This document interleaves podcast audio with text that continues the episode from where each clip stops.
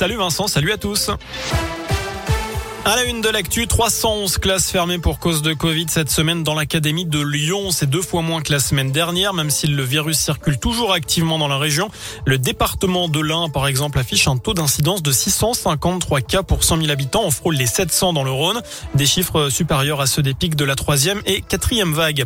Pour autant, le porte-parole du gouvernement a indiqué aujourd'hui qu'il n'y avait pas besoin de limiter les rassemblements cette fin d'année.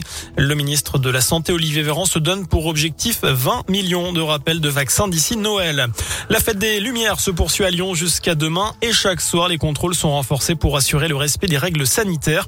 Hier soir, 89 personnes ont été évincées du périmètre parce qu'elles ne portaient pas de masque. Cinq bars et restos ont reçu une mise en demeure et un établissement a été fermé immédiatement pour non-respect des mesures.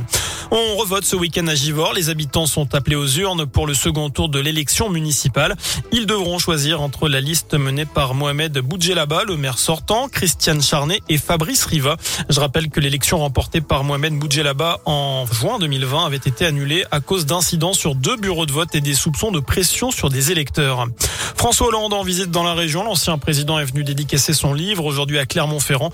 Il a rencontré le maire de la ville avant de prendre la direction du stade Montpied. L'occasion de faire connaissance avec le staff et les joueurs du Clermont Foot.